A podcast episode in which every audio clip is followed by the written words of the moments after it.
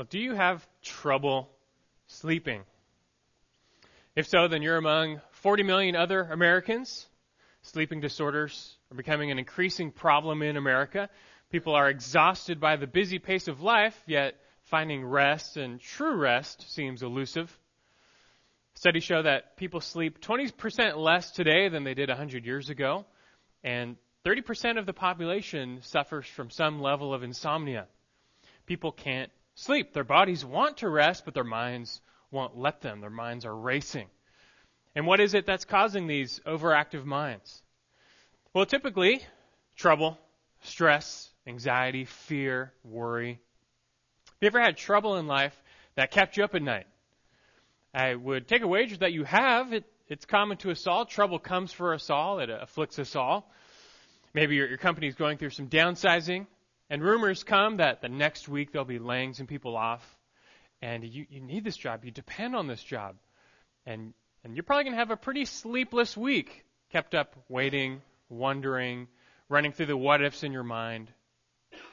For many such people, their thoughts are like untamed horses. They just run wild and they can't be brought under control. And for a lot of people, their only recourse is drugs. I'm talking sleeping pills. 10 million Americans now regularly depend on sleeping pills just to get a good night's rest. These sleeping aids chemically force their minds to shut down so that their bodies can finally get some rest. But sleeping pills are not always a magic bullet. They're really just a band aid approach because they don't address the real cause of sleeplessness.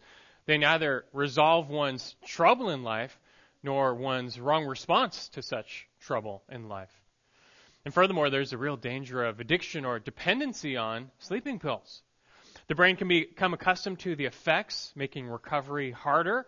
And people are known to go through rebound insomnia when they try and get off of sleeping pills. The troubling thing is, since 90% of people who experience depression also experience insomnia, they're usually taking like a cocktail of drugs, including painkillers and antidepressants, and it can be a, a weird and dangerous mixture. It just all leaves you wondering and hoping that there's got to be a better way, right? Let's hope there's there's a better way. Now it's true you can't always control your circumstances in life. That pressure comes, sickness comes, trials come. That's what life is like in a fallen world. But you can control, and you're called to control your response. In particular, your mind, your thinking, your reaction to all the trouble in life. God calls you to be sober minded, to speak truth to your mind, to control your thoughts, not to be controlled by your thoughts. Doing so leads to uh, a different level of peace, and it leads to rest, true rest. I understand for this reason, Christians should be the best sleepers around. I mean, we should sleep easy every night. Now, I'm not talking about those who have, you know, real medical conditions, obviously, but when it comes to just trouble in life, look, we, we have our share, but our God is greater. We have a God who, despite what we're going through, He's still in control. He's still on the throne. He's still reigning and ruling. We're still in His hands, and, and knowing that, that you're still safe in His hands should be enough to help you to rest easy. You need to rest your head on the pillow of his promises and cover your feet with the blanket of his character and just go to bed. Sleep easy. Rest easy. Your ability to do this is both a test and a reflection of your faith. But be reassured to know at least that it is possible that there is a better way, a better response to life's adversities Uh, there is a way to peace and rest, even in trials. It comes by a complete confidence in God. And we're going to learn more about this way, this way of peace and rest this morning from Psalm chapter 3. So why don't you take your Bibles now and open up to Psalm 3. Psalm chapter 3. You know, we recently finished preaching through Philippians, and in the interim, I've been wanting to preach through some Psalms, so you'll see a few more Psalms come down the road here. This morning, though, Psalm 3. Psalm 3 is a special psalm. It's the first Davidic psalm in the book of Psalms. And historically, it's been known as a morning psalm. a psalm that has been used for morning worship or devotion in conjunction with Psalm 4, which is known as an evening psalm. That's because Psalm 3, verse 5, speaks, up, uh, speaks of waking up after the Lord, sustaining rest. And Psalm chapter 4, verse 8, speaks of going to bed uh, uh, with the Lord's strength and security. So it actually seems likely that whoever organized Israel's Psalter together Probably put Psalm 3, Psalm 4 near the beginning to serve as these morning and evening calls to worship. Psalm 3 was almost surely also set to music. It comes in stanza form. It's the first psalm where we encounter that word Selah, which, although we don't 100% know uh, for sure what it meant back in the day, most likely referred to a musical pause or, or a break. Psalm 3 is also special, being the first psalm that relates to a specific incident in David's life. If you look at the inscription before the psalm, it says, A psalm of David when he fled from Absalom, his son. Now, some believe these inscriptions are, are actually part of the inspired text, but even if they're not, there's no reason to doubt that this is the circumstances behind Psalm 3. We'll see that in, in, to come, how it really fits the psalm. But, you know, to say Psalm 3 reflects a time of trouble in David's life would be an understatement. David was forced to flee Jerusalem when his own son staged a coup and led a rebellion against him and was trying to kill him. I mean, really, you, you know the background behind the psalm, and Hollywood itself could not come up with so compelling a storyline. So have the mighty King David finds himself middle aged and exiled. He's lost everything. The nation has turned on him, and his own son is trying to kill him. That's called trouble. David knew trouble. And how would you respond to that? Or let me put it this way. Let's say that you knew that on the following night, tomorrow, all all the armies of the nation of Israel would be gathered together against you and the few people you have with you. And all those soldiers have just one goal, and that's to kill you. Just you. There's going to be a battle where that this rebellion will be decided who will win. So how would you sleep that night? You probably need a sleeping pill, maybe like a, a horse tranquilizer to, to go to sleep that night. I mean, but but David actually lets us know through his reflections in this psalm that that night, it seems, he got a perfect night's sleep, perfect peace, perfect rest. If, if that's the case, it leads us to, to question how can that be? It's not because David was great. It's because his God was great. And as David just came to the end of himself, he placed his complete, and I mean complete, hope and confidence in God. So he found peace and he found rest. And this, this is the better way. David, through his experience, leads us in, in the better way to respond to life's trials, the way of peace. Let's learn about it. Let's read Psalm 3 now to begin. Psalm 3, verse 1. He says, O Lord, how my adversaries have increased. Many are rising up against me. Many are saying of my soul, There is no deliverance for him in God. Selah. But you, O Lord, are a shield about me, my glory, and the one who lifts my head. I was crying to the Lord with my voice, and he answered me from his holy mountain. Selah. I lay down and slept. I awoke, for the Lord sustains me. I will not be afraid of ten thousands of people who have set themselves against me round about. Arise, O Lord, save me, O my God. For you have smitten all my enemies on the cheek. You have shattered the teeth of the wicked. Salvation belongs to the Lord. Your blessing be upon your people. Selah. This is a short yet powerful and helpful and convicting psalm. It contains all the reminders one would want to start the day, to start the morning. You know, especially this season, the time right before Christmas, the time where we are to be remembering Christ, the Prince of Peace, who came to the world to bring peace. Yet for a lot of people, this is like the least peaceful time of year. It's hectic, it's stressful. And even then, at the same time, all throughout the year, people's lives are filled with trouble and, and peace stealing trials. So even if we've heard this lesson before, we could use another lesson on peace, the place of peace. And that's what we're going to find this morning. King's David, or King David's rather, uh, his personal reflections in adversity shows us this place of peace. This is a timeless place, so even though our circumstances may differ, the lesson is the same.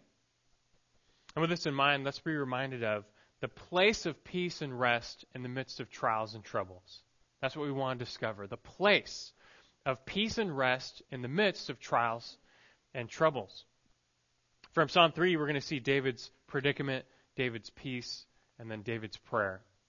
David's predicament, his peace, and his prayer. And I have to say real quick, as a side note, I'm, I'm stealing this outline from George Zemek's book, Roadmap for the Psalms. But I don't feel too bad because a little known secret, if you've got a MacArthur Study Bible, he didn't actually write the notes for Psalms. George Zemek wrote the notes and the outlines for the book of Psalms. So it's got to be pretty good, right? I feel safe stealing it if he, he made it into the study Bible. So let's begin then with number one David's predicament. David's predicament. First things first, let's just go through the psalm and, and understand what was going on in David's experience, and then we can see how that relates to our lives today. Back again to verse 1. He says, O Lord, how my adversaries have increased. Many are rising up against me. Many are saying of my soul, there's no deliverance for him in God. Selah. David open, opens up this psalm with lament. He begins by just pouring out his heart to Yahweh, to his God. And the subject of his lament is his adversaries. In particular, their number, it's just it's growing. More and more adversaries are rising up against him each and every day. It's kind of like you're driving, you see a bird in the sky, and then a few more following after, and then a few more show up on the scene, and then there's a dozen, and then all of a sudden there's like a, a flock of a hundred birds just in the sky, taking over the sky. And likewise, David's adversaries, they just kept growing and, and flocking together, and everyone, it feels like, is assembling against him. How fickle the people were. I mean, David was the king, and he was a good king. He led Israel to peace and prosperity. Yet, how quickly the mind of the people can turn I think we certainly know this today as our culture is characterized by what you might call groupthink, where people don't really think for themselves. They just kind of go with the flow, go with the crowd, you know, the path of least resistance, the safe bet. It's almost like people were saying, well, Absalom is king now. David's been run out. Everyone's everyone's siding up with Absalom now. We should probably join him. And so they did.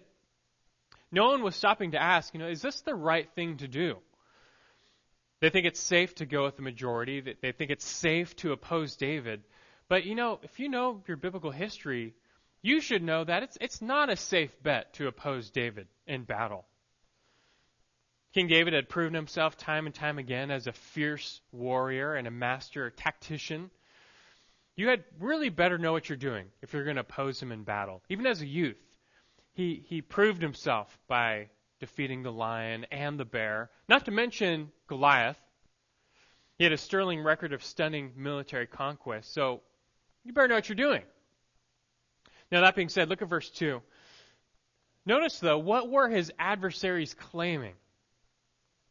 They said, Many are, are saying of my soul, there's no deliverance for him in God. David's enemies were, were basically saying that his God had abandoned him.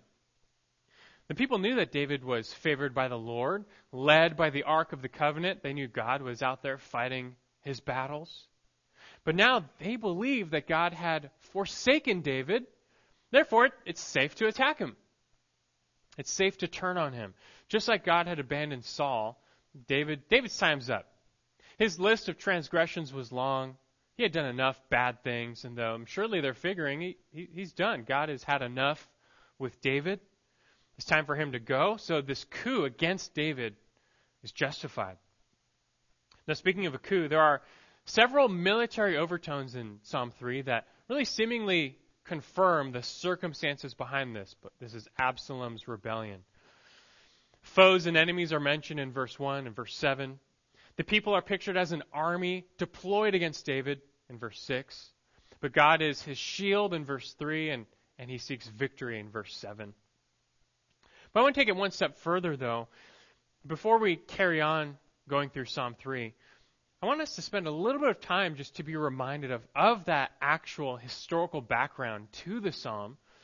So let's just do this. Keep a, a finger or bookmark in Psalm 3 and turn over now to 2 Samuel chapter 15. 2 Samuel 15. As you're turning, I'll, I'll bring you up to speed. David, as you know, he was a good and a godly and a mighty king. He was a man after God's own heart, and he was chosen by God as king. God unilaterally blessed him and promised him and his seed an everlasting kingdom. But David was not perfect. He was a sinner like you and I. Notable for David was his fall into adultery with Bathsheba and bloodshed with Uriah. Now, thankfully, David genuinely repented of his sins, and God amazingly forgave him of the guilt of his sin. But there would still be earthly consequences.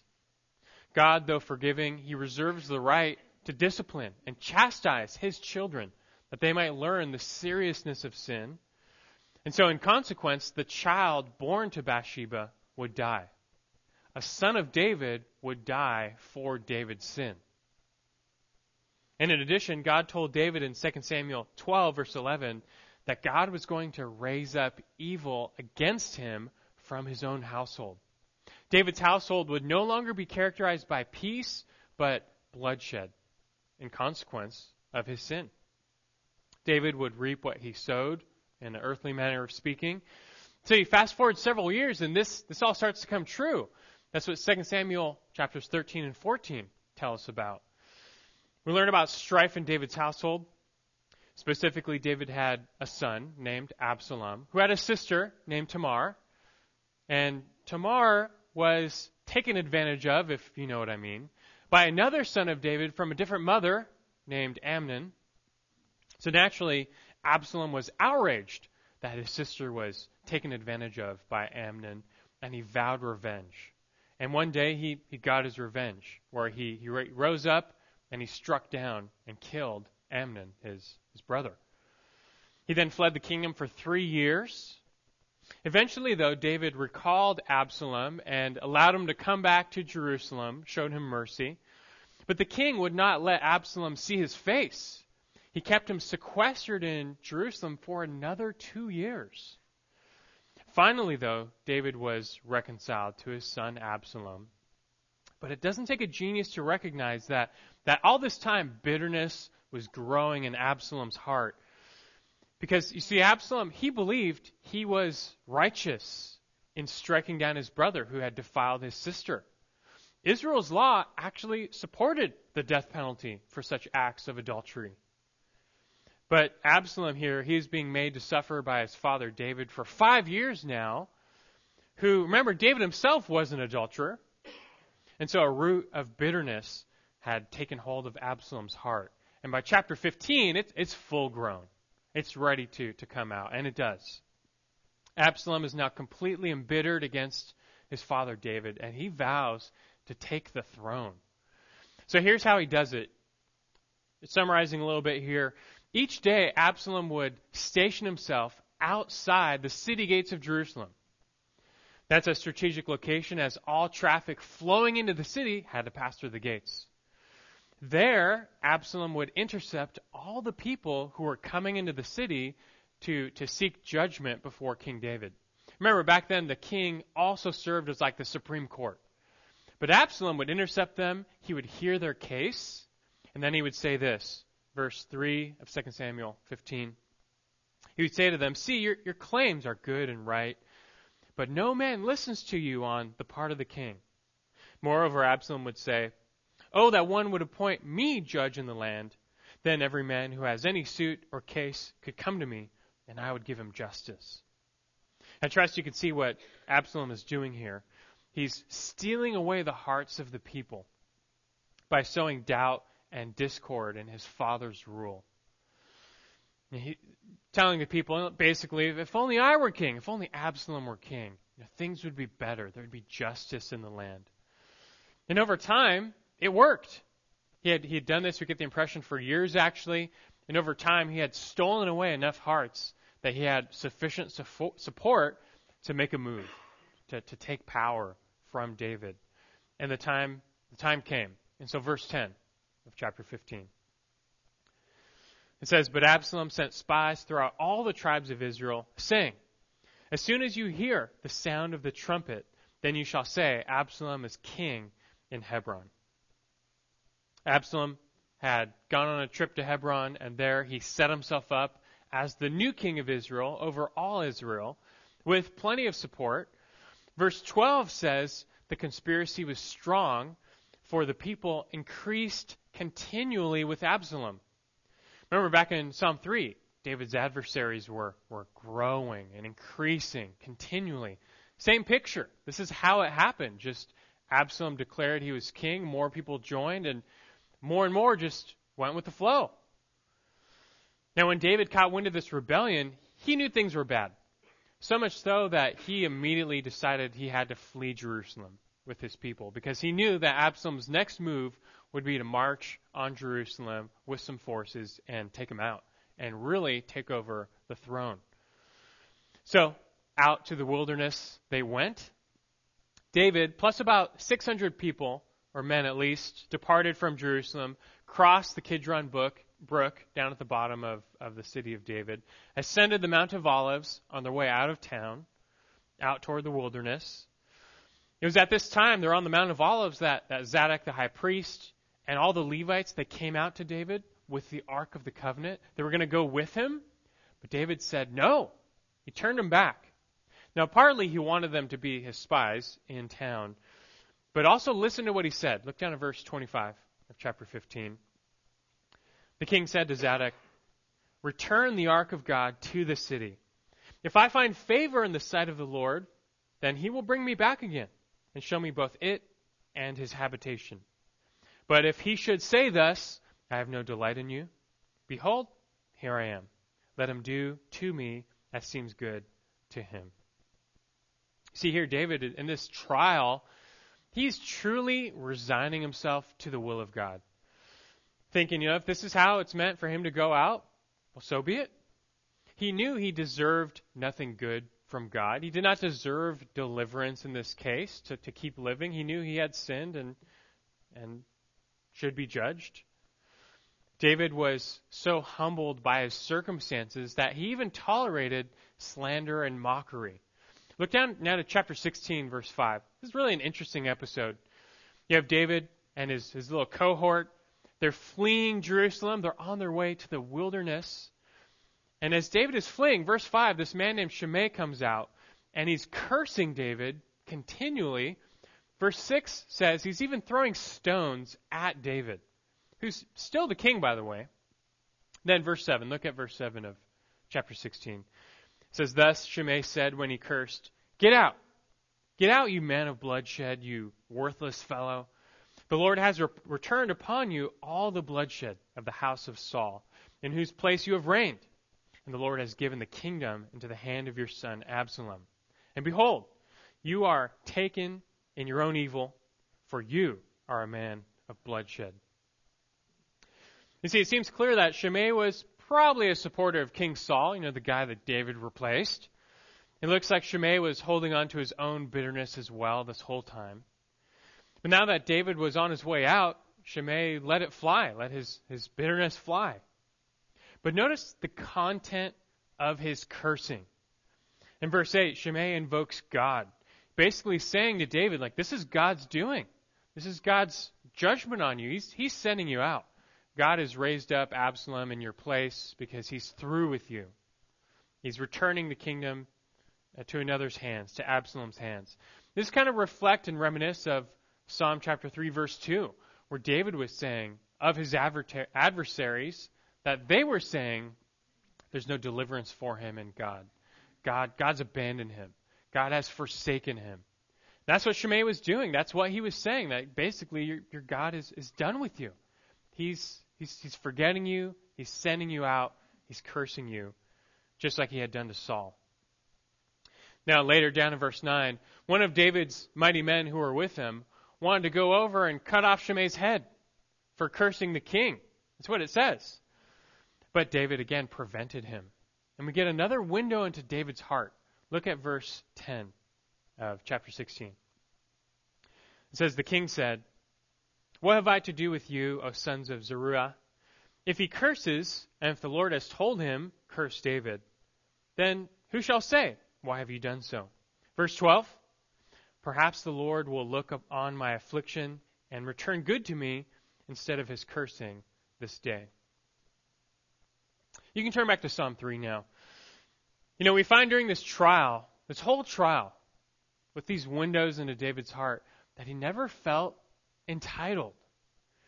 He knew he was not entitled to physical peace and prosperity. There was no promise that David would escape this rebellion alive.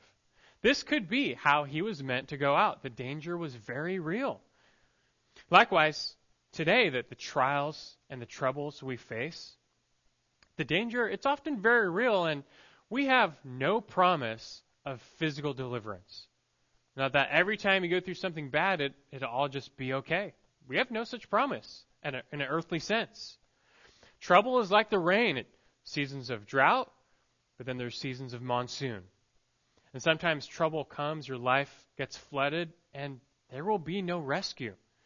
In fact, for all of us, eventually some trouble in life will rise up and claim our lives. And so it goes for all of us.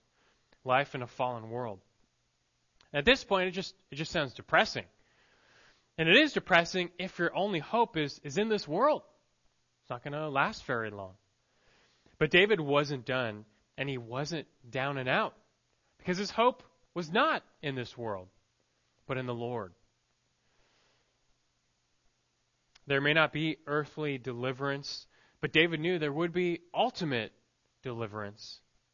David knew that despite his sin and even the earthly consequences, nevertheless, God was still going to, to faithfully deliver him over to that everlasting kingdom. That God would not abandon him or forsake his soul. Know, David knew in his conscience that because of his sins, he had given his enemies some reason to slander, to accuse him. David was not without sin. But he also knew that God had forgiven him the guilt of his iniquity. He also knew that, that God is gracious and compassionate, slow to anger, abounding in loving kindness, who forgives iniquity, transgression, and sin. Further, David was God's anointed one, and that God could not nor would not betray his promises to David. God is bound by his own word. And so David knew that whatever happened, even if he were to die, his soul was still secure, secure in God's hands, that God would deliver him to that kingdom. See, these are the, the truths that we likewise need to remember in our time of trial, in our hour of adversity. That despite what's going on in your life, God, God is still good and he's still for us. He's not against us. He's not against you. If you're his child, he's for you. Maybe you feel guilt over your past sins, and part of you feels like you don't deserve to experience peace because of what you've done. And maybe it's true that you know some of the calamity in your life you may have brought on yourself by your, your misdeeds. But it's not true that God has abandoned you or forsaken you. If you know Christ, if you're in Christ by faith, You've been adopted into his family, and that's that's permanent. That's a permanent adoption. And he never abandons or forsakes his children. It's not possible. Others may say that God has abandoned that person, speaking of you. You may have that thought in your mind that temptation, you know, I think God is done with me. But these are simply not true. You have to rather fill your mind with what is true, and that's what David helps us with. God is, is still with you if you're his child. And David, in the end, he met the challenges to his faith by confessing his faith. And we need to do the same. And this leads us to number two David's peace. From David's predicament to, secondly, now David's peace. Let's go back to Psalm 3 and start covering some ground here. Look at verse 3 in Psalm 3. He says, But you, O Lord, are a shield about me, my glory, and the one who lifts my head. I was crying to the Lord with my voice, and he answered me from his holy mountain, Selah. It's in this next stanza that David relates to us that despite his adversity, he still found peace. and even a restful night's sleep. And he shows us here the way of peace. It doesn't come by listening to the lies of the world. Rather, it comes by, verse 3, recalling divine truth, and verse 4, uh, calling on divine aid.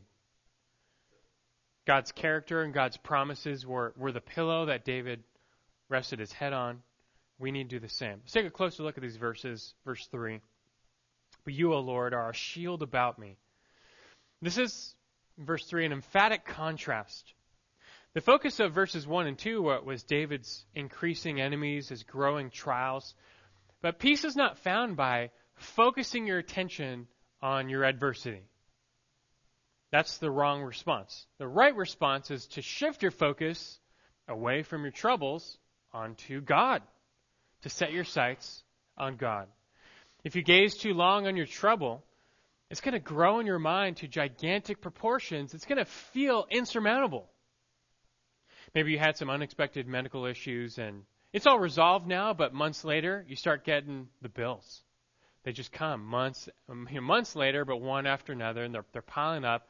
Thousands of, of dollars you weren't expecting to pay, and you can't pay, and you're wondering, how are we going to pay? You just feel that stress, that anxiety, that worry. It's trouble. And if all you do each night is think about your bills and focus on the trouble and, and that, that's all you that's all you think about, you're just to sink deeper into that hole and feel like there's no way out. That trial is to feel too big for you. But it's not. You're forgetting God down there in your hole. That he's, he's bigger, he's greater than a few medical bills. You know, if you put your thumb in front of your eye, it can appear bigger than the sun. But your, your thumb is not bigger than the sun. It's just a perspective issue that if you focus too closely, small things can appear larger than they are. They get blown out of proportion. And for a lot of you, maybe with your trials and troubles, you just have the wrong perspective. That God is greater than any problem you have, and He delights in delivering His people. If God is far away from you, He's going to appear small and aloof. But that's, that's not by His doing. Rather, perhaps in your sin, you've distanced yourself from God so that now he, he feels far away.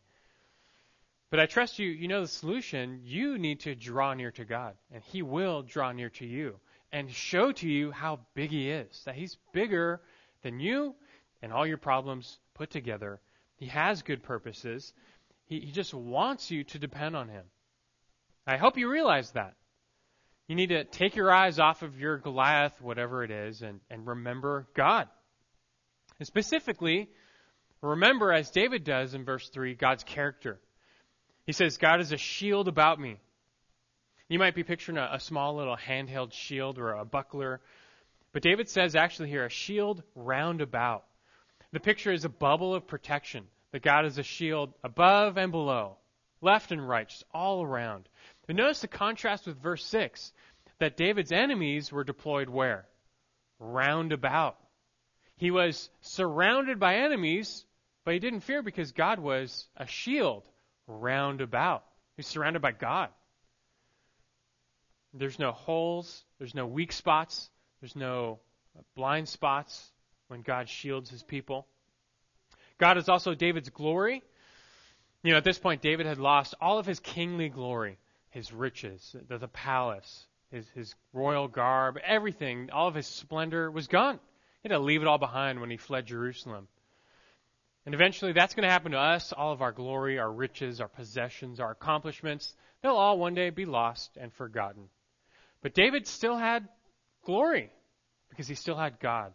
God was his treasure, his glory, and God was still with him.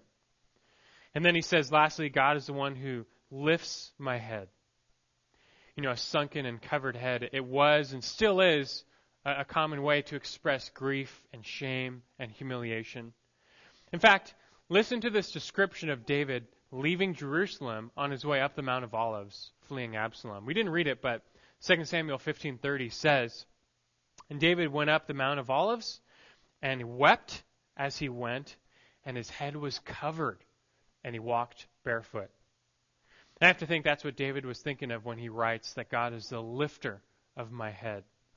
He remembers the time when his head was hung low But God is the lifter of heads. He, he raises up the poor and the needy. God has a way to, to humble the pride, or the proud rather, uh, but yet to exalt the humble. David remembered this, and after humbling himself, he just completely placed his trust in God, and that was enough. The point is, God was his only hope, his only refuge, his only strength. And so it goes for us. These are the, the types of truths you need to be remembering and, and filling your mind with when you go through trials, as opposed to focusing on the trial. Accordingly, David next seeks divine aid in verse 4. He cries out to God with the vocal prayer, not a silent prayer. His enemies were using their voices against him, so he was going to use his voice. Not, not to fight fire with fire, but, but to pray and to cry out to God, and, and God answered.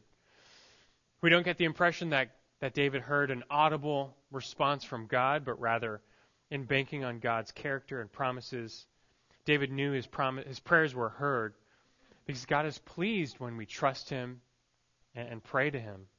We place ourselves in His hands. And therefore, David rests. He says, Selah, pause, rest, reflect here in prayer. You know, when you are in trouble, you are to cry out to God. It, that's that's really the answer. It, it's as simple as that. It's not so much a secret. It's just will you do it? The secret to the type of peace that David had in his trial is this utter abandon of self. Like I'm going to fix this. I'm going to get myself out of this. But a complete dependence and confidence in God. He he's going to have to do this one. He's going to have to deliver one way or another. But if you if you come to this point where you can truly place your trust in the Lord, you're going to find peace and rest. And so verse 5 of Psalm 3, David reflects, I lay down and slept, and I woke, for the Lord sustains me. And here here is that secret to a good night's sleep. It's just complete trust in God. That's all you got to do. Just give yourself over to this total, complete trust in God, and, and you should be able to sleep easy. God's your, your confidence, your hope. Again, why can't you sleep? Usually because your mind is racing. Usually when you're going through trouble, won't let your body rest. You're up thinking about, you know, the what ifs. You're trying to plot your way out of this trouble. Or maybe you're grieving over some of your misdeeds. But most of the time, the, the circumstances of your trials are beyond your control, which means all these thoughts are they're actually futile. Instead, though, just, just trust God.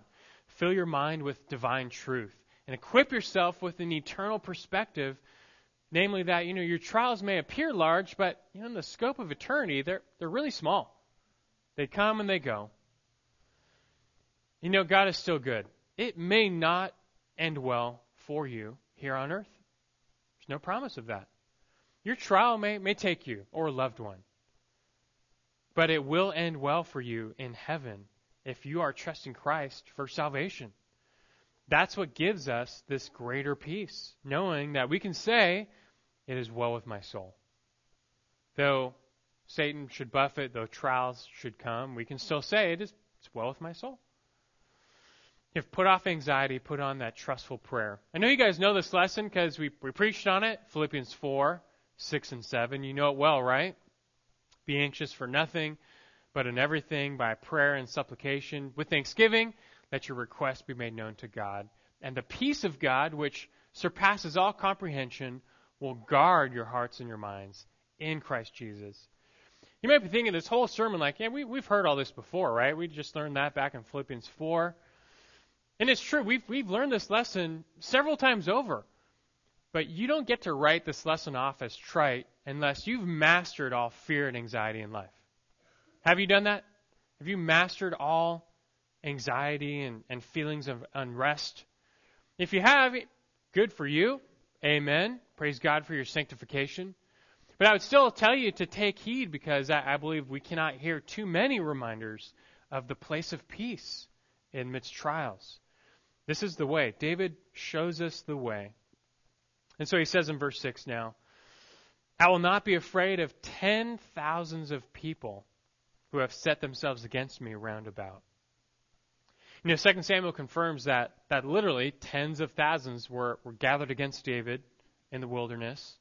David may originally have wrote this psalm that night before the final battle. Though heavily outnumbered, there was going to be this final battle that would decide the rebellion. Who's going to be king? Absalom or David? The night before, though, David took his small band of warriors, divided them up into three groups, sent them out to meet Israel's army on the battlefield the next day. But David himself, that night, went to bed. He just slept. And he slept easy. Having prayed, he knew God was with him. He was just in God's hands. Nothing he could do. Just go to bed. And that's what he did. This, though, is the right response to all of our trials and adversity in whatever form. The question is, will it be your response? God wants you to sleep easy. Do you know that? God is glorified when we get a really good night's sleep. Do you know why that is? Because it, it shows you trust Him. Right? Think about sleep. When we sleep, we're at our most vulnerable. Like you're literally unconscious and you're, you're vulnerable to all sorts of dangers and attacks from theft to fire to wild animals like spiders and snakes could crawl in your bed, right? And if all you do is think about all the bad things that could happen to you while you sleep, you're never going to sleep. Right? There's like a million bad things that could happen while you're asleep. Yeah, you're welcome. But I trust you know it's, it's no way to live, that that anxiety, that fear is paralyzing. The better way is simply to accept all danger and know that the God is greater, God is good, He's in control. Recall the countless times you've gone to sleep and nothing's happened. That God has been good to you so far. And remember that even if today's your day, even if tonight's your night, He's still going to deliver you into His everlasting kingdom. These are the thoughts that need to fill your mind through prayer as you go to bed each night and wake up each morning. And if you do so, you're going to find yourself, I trust, sleeping a lot easier. You know, just this past week, some good friends of ours from LA had a one year old daughter, went into children's hospital with pneumonia, and it got worse and worse. And she was right on the edge of passing away, not making it through, hooked up to all these things. Talk about a trial, and it could have been the end. No promises that she was going to survive. We don't have any promise in the Word that says that, that every one year old will make it through. We don't have that promise. But God was their rock. And through their prayer and our prayer and lots of prayer, they were encouraged. They were strengthened to, to sleep despite, I mean, how, how can you sleep when you're in the room with your child? But they, they did. They were depending on God alone. And, and thankfully, this time in the end, God delivered them both, delivered the child. We actually had a second friend who had a child went in. Both of them were, were spared. But understand, times like these, they're meant to stretch our faith and to build our faith as we pray. And God is delighted when we do so. And He's delighted to show how big He is in the times when we are so afraid. Now, speaking of prayer, the actual prayer of David comes in the final stanza. So we can finish up now with, with this David's prayer. Number three, David's prayer from verses 7 and 8. David says in the end, Arise, O Lord, save me, O my God. For you have smitten all my enemies on the cheek. You've shattered the teeth of the wicked. Salvation belongs to the Lord. Your blessing be upon your people. Selah. Now, confidence in salvation doesn't stop David from, from praying for earthly deliverance. And that's, that's a good thing. It's not wrong to pray for deliverance from whatever trial or trouble you're going through. Of course. All the more so, in faith, you cry out for that healing, for that reconciliation, for that restoration, to overcome whatever it is you're going through. God simply wants us to call on His name when we are in need. It shows we, we trust Him. In fact, when David says here, Arise, O Lord, in verse 7, his words harken back to the battle cry that went out anytime the ark went into battle, the ark of the covenant. It's like in Numbers 10:35. It says, "Then it came about when the ark set out that Moses said, Rise up, O Lord, and let your enemies be scattered, and let those who hate you flee before you. You see, God is pleased when we invoke his name when we, as we face our battles. He wants us to call on Him because, again, it's, it's this pure expression of faith that he's, he's your only hope. David goes on to recall God's deliverance. He says, For you have smitten all my enemies on the cheek, you've shattered the teeth of the wicked. You have some, some stark images evoking conquest and vanquishing an enemy. But in addition, though, God won the victory, and the pictures David uses here in verse 7, they really show that, you know, you have all these enemies. What were they doing? What were they saying? There's no deliverance in God. That was their slander from their mouth. But when God rose up, they're now silent. Their teeth are shattered, their cheeks are struck, they, they can't say anything. It evokes an image of speechlessness. When God raises up, the enemy goes silent. There's nothing more they can say when God rises up to deliver his people. In fact, this word, verse 8, for salvation, that's actually the same word used in verse 2 for deliverance. The word is Yeshua, means salvation. The enemies, remember back in verse 2, they're saying there's no deliverance, there's no salvation in God. But in verse 8, David knows and confesses that salvation, it, it straight up belongs to the Lord. There's, in fact, salvation in no one else but God, God alone. Historically, that's what happened. To finish the story, Absalom entered Jerusalem. He took control of the city. He then banded together all of Israel's armies to go and track down David in the wilderness to finish this thing off and to kill his father. But he never stood a chance because God had not forsaken David, and God was going to magnify his name, this time by delivering David. And so David's small band completely routed Israel's armies. 20,000 fell in that day among Israel. But Absalom himself was killed in battle. The rebellion was crushed, and in the end, David was restored as the rightful king of Israel. You know, the bloodshed in David's household, it is tragic for sure. When you think about it, David really lost three sons in connection to his sin with Bathsheba. The, the child, Ab, uh, Amnon, and Absalom all died in connection with his sin. But God was still where his hope was found. Salvation belongs to the Lord. And this is how God ultimately blesses his people. He sovereignly works to deliver us from death itself. You know, just in closing reflection now, Psalm 3, it is not a messianic psalm per se. Throughout church history, there have been some who have interpreted this Christologically, meaning they see Christ everywhere here. At the very least, I think it's safe to see some fitting illustrations and pictures of Christ in David's experience, because we do know, after all, that David sure was a type of Christ in the Old Testament. So just by way of reflection now, just, just think that, you know, like David, it is true that Christ was similarly betrayed by his own people, Israel. His enemies turned on him and they increased more and more. Jesus likewise left Jerusalem in shame with his head bowed down as he ascended the Mount of Olives with a small band of followers. In fact, all the forces of darkness were deployed against Jesus, surrounding him round about during that time of trial. Though many would go on to say of Jesus that God had abandoned him, though, by his very name, Jesus, Yeshua, he knew that salvation, deliverance, belongs to the Lord. And so Christ, remember, exhibited the same response, meaning he cried out to God, his only hope. In the Garden of Gethsemane, which is on the Mount of Olives, Jesus prayed in a very similar way to how David is praying here, simply casting himself and all of his cares on God, seeking deliverance, seeking aid, seeking strength. And as a result, God sustained him. As you know, God did not deliver Jesus from his trial. He still had to go to the cross. There would, there would be no way around that.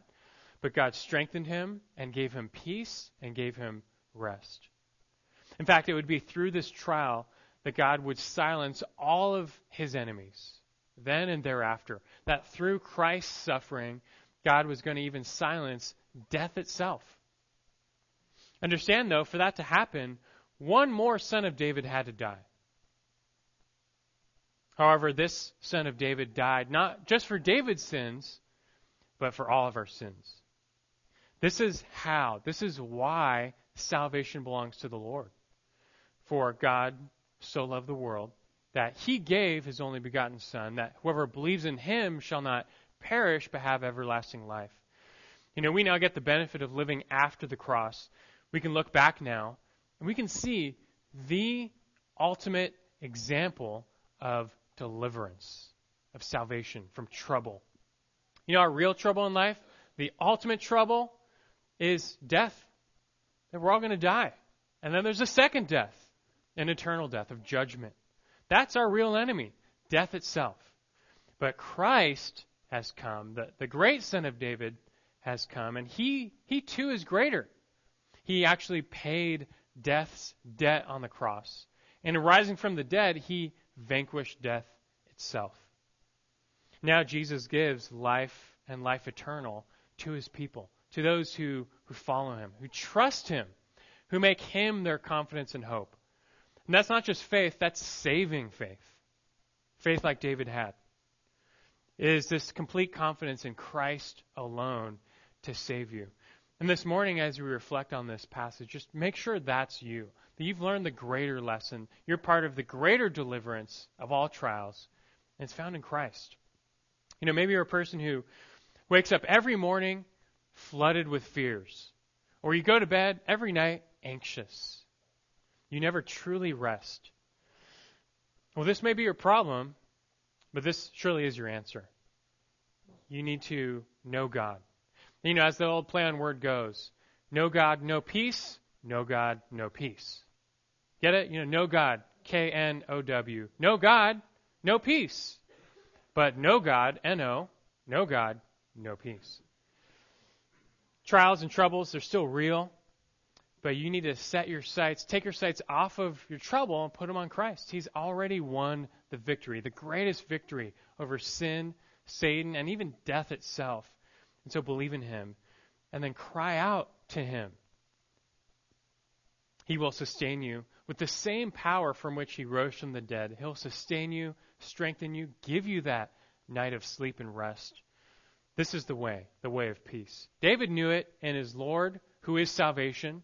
We know even more that the God who is salvation sent his Son, Yeshua, to be our salvation, our peace, our rest. So you must go to him daily in prayer, in faith, and the Prince of Peace will give you his peace, like he promised. Matthew 11:28.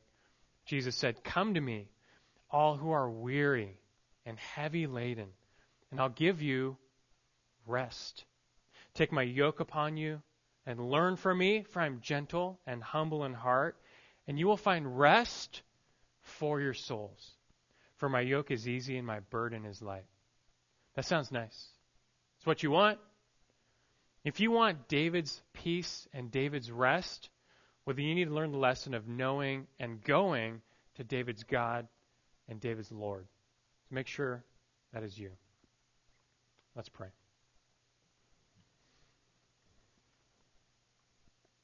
Our great and gracious Father in heaven, we thank you that you are our Father and that we are your children by faith, by adoption in Christ. That as we have confessed our sins and repented and placed our, placed our total trust and hope in Christ alone, you've, you've brought us into that everlasting kingdom. The kingdom of David, you've made us your own.